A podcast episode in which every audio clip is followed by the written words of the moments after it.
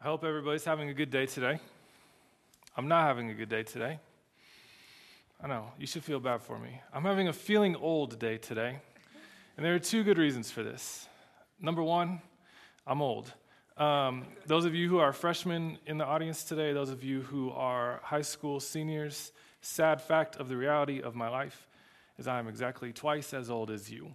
I've lived twice as much life as you. And you know, people ask me, like, when they see me, they're like, hey, man, you work at a college. That must be great. It must help you, like, really tap into your youth and feel young. And I'm like, no, it's the opposite. I sit down at, at lunch, you know, with these students, and I look at their plate, and I'm like, wow, you could eat three hamburgers and a, a plate full of fries and not gain any weight. You're a horrible human being. And, like, I get out there and I used to play intramural basketball here, and I don't do that anymore because I'd always get like, you know, at 6'2, 180 pounds, I get put up against these offensive linemen and they take me down to the post and absolutely demolish me, and I'd have to go home and get stitches and whatnot. And so, like, there's this sense in which every day I'm reminded of my own mortality, and I consider becoming the chaplain at the Presbyterian Manor Nursing Home because then I would feel young and I could have days, more days where I feel good about myself. In addition to feeling old, um, I was also feeling a little too ambitious yesterday and I overextended myself physically. The sad truth of the matter is that in Kansas, there are exactly three days a year where it's pleasant to be outside, where it's not too hot and it's not too cold,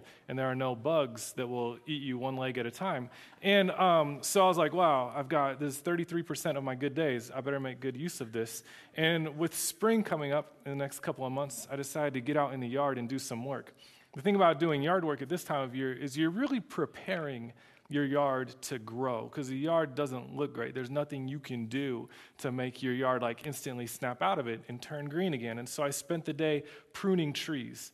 I spent the day raking dead grass out from amidst the live grass. I spent the day um, pulling up old plants that we had not taken out of our garden and, and, and piling them up. And in fact, I made like four or five huge piles at my house. I brought a picture of one of the piles um, that we made, and I put a small child in front of the pile just for reference. But like, those are all over my house right now until I can get someone to come take them away. And, and that, was, that was too much that was too much for one day. And so I've been walking around feeling sore. But it was, it was a necessary task that had to be done.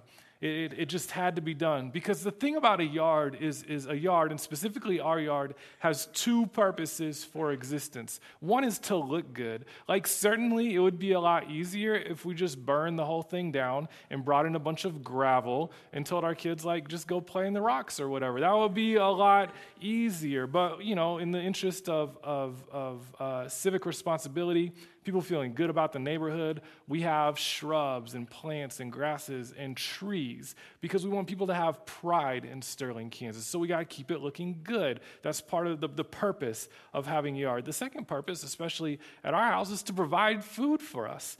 My wife has an herb garden with oregano and rosemary and various kinds of, of mints. She plants tomatoes and, and watermelon and corn and potatoes and onions this year, asparagus, perhaps some lettuce, some baby bok choy, a lot of different things. And whatever else, each of my three kids gets to pick one thing to put in the garden every year. So there's always one random thing. Last year was 11 feet tall sunflowers. If you ever want one of those, come see me in the summer and you can have one for free. They were very abundant. Um, and so our, our, our garden is to sustain us and to give us things to eat. If we don't clear out the things that are unproductive, the things that are dead every year, then, then, then our, our house won't look good. Our yard won't look good anymore. And, and there won't be room in the garden for new things to grow, for new things to flourish. And all of this effort and all of this work that we've taken into setting things up will be for naught. Because this area that we have put a ton, ton of time and intention into will simply be overgrown with death, and life will be choked out. This notion of having to, to prune things back, to throw away what is dead so that things that are new can come and grow, that's something that's very familiar for planting uh, people, for people who have worked in yards or gardens or, or, or on farms. There was a time when, when pretty much everybody had this agrarian mindset and where they knew how the world worked in terms of things growing in the ground. That's not so much anymore. It's hit or miss as to whether or not we, we really understand that. In the time when Paul wrote the book of Romans, the time after Jesus walked the earth, though, pretty much everybody knew that kind of stuff. For them, how to grow things, how to grow plants was something everyone knew that, like for us, how to look things up on YouTube or start a microwave was something that, that we all know how to do. Probably not long term as a, a good of a thing to be able to master, but that's just where we are at at this point in history. Paul speaks to this idea of death and of growth and of life and of renewal as he is talking specifically to the Jewish people and to the Gentile people in Romans chapter 11. In Romans chapter 11, is, is Paul is, is working on dealing with these two populations of people as to who is or, or may not at this point in time be part of the kingdom of God. He says this beginning in verse 13. He says, Now I'm speaking to you, Gentiles.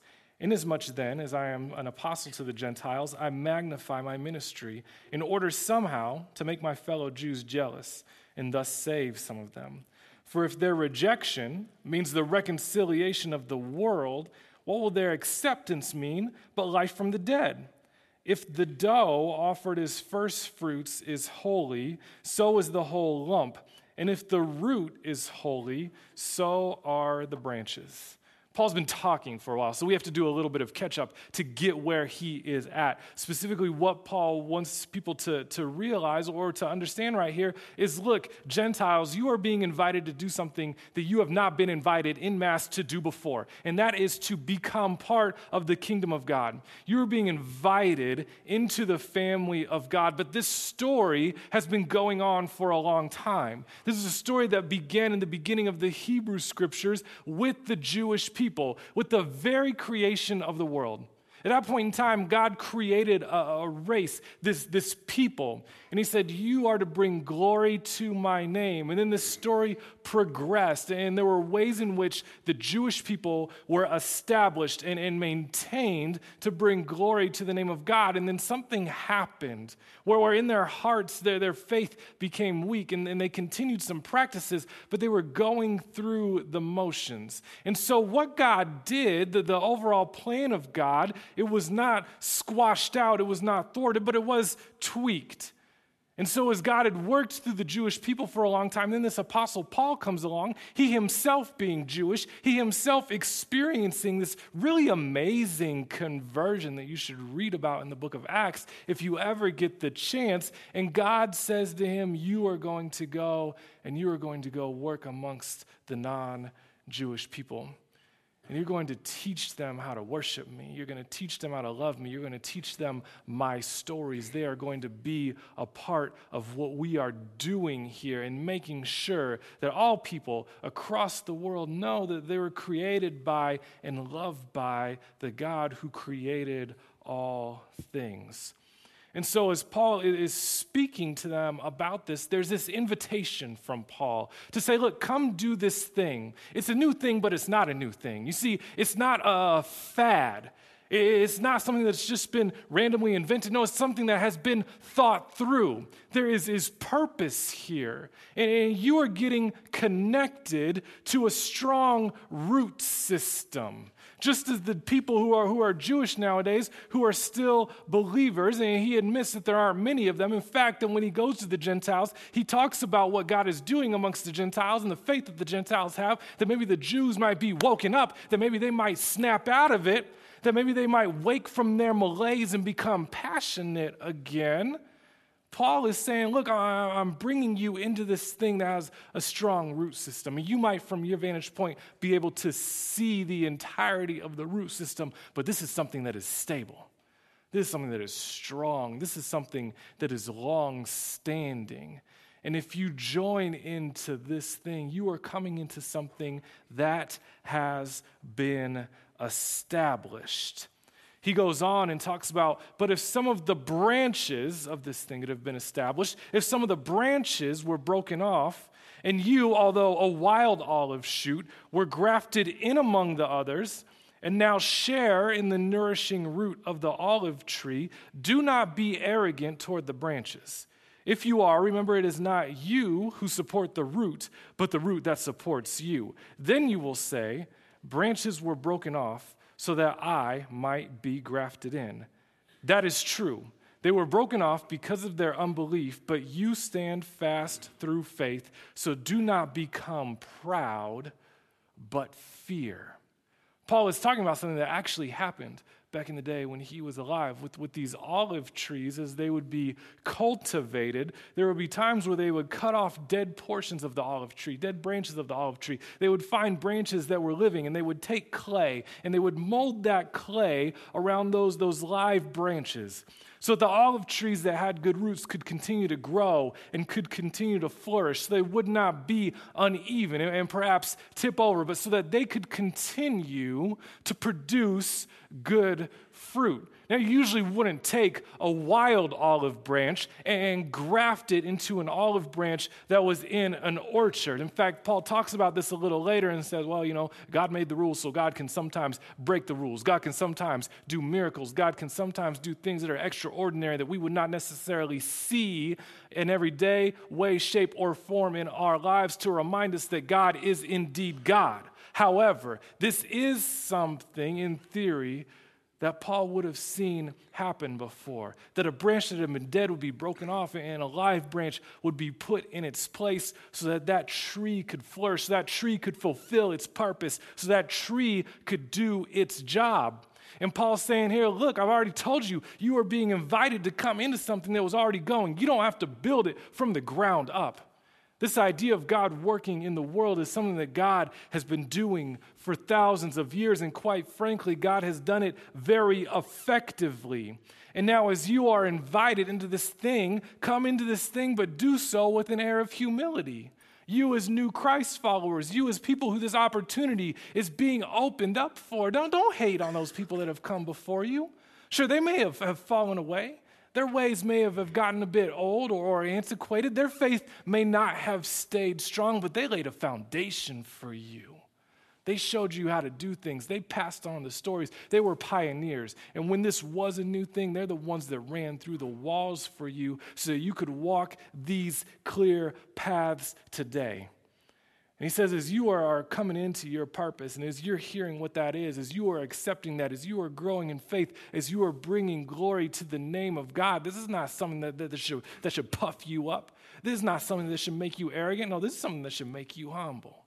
This is something that should make you humble because you are the next brick in a path that has led up to this point.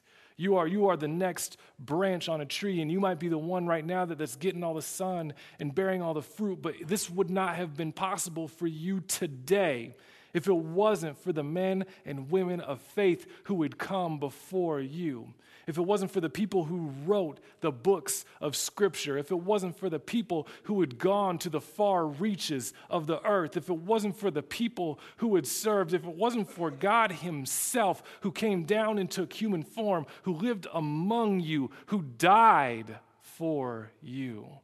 This thing that you are being invited into, it is great, but it is not your full achievement. And when you come into the family of God, people might, might slap you on the back and say, Welcome. And they might say, Great. And they might say, Come, let's go do this thing. Let's get up to speed. But this is something that is calling you to understand your place in history, to remain humble, and to take on that heart of a servant. So do not become proud, but fear. Fear God.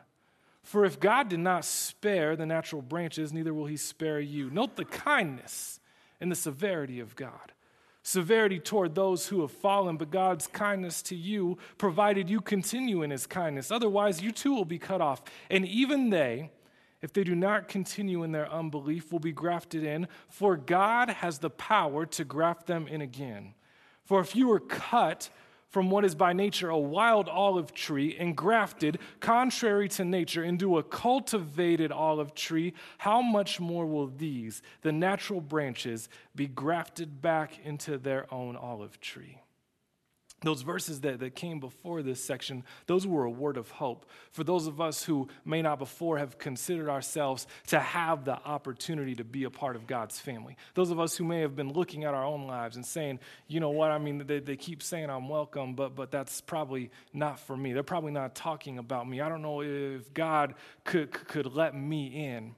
And what Paul is saying is, no, no, God says you can come in. It's okay. The, the work has already been done. Now, this next section is for those of us who may, at one point in time, have been a part of this family of God and decided for whatever reason to walk away because doubt enticed us, or sin enticed us, or the world crushed our spirit, or for a period of time we were going through things that wiped out any and every hope that we may have had that there was goodness in this world, that the God who created all of this is indeed a good and beautiful God. And Paul's saying, look, you know what? God has already shown that he can take a cultivated olive tree, graft in something else that, that's wild, that's been uncultivated, and do that miracle and do that good thing. But you know what else God can do that's amazing? God can take something that was alive and then died, and God can make it flourish again. And that can be a very beautiful thing as well. And you know what? I think for young adults, this is a very important thing to hear because I think for all of us, at some point in our lives, we go through a crisis of faith. And we in the church maybe need to be a little more open and a little bit more honest with each other, especially our young people, to say, okay, this crisis of faith, like, like that is an actual thing and it's understandable and it's somewhat normal, but it is something that you can come through. It's something that you can come through. It's something that God has put people in your life to help guide you through, to be your cheerleader, to be your anchor, to help you not drift too far away. But even if you feel like you've drifted so far away that there is no life left in you, that you have completely turned your back on any commitment that you have made to Jesus Christ, that God is still calling you back that God is still calling you back. And you may feel like your, your stick, your branch of the tree in the family of God has been broken off, snapped in half, thrown into a fire, turned into kindling, been burned up, ashed up, blown away in the wind. That is not too much for God to bring wholeness back to. Not only can God put it back together, but God can make that thing achieve its purpose once again.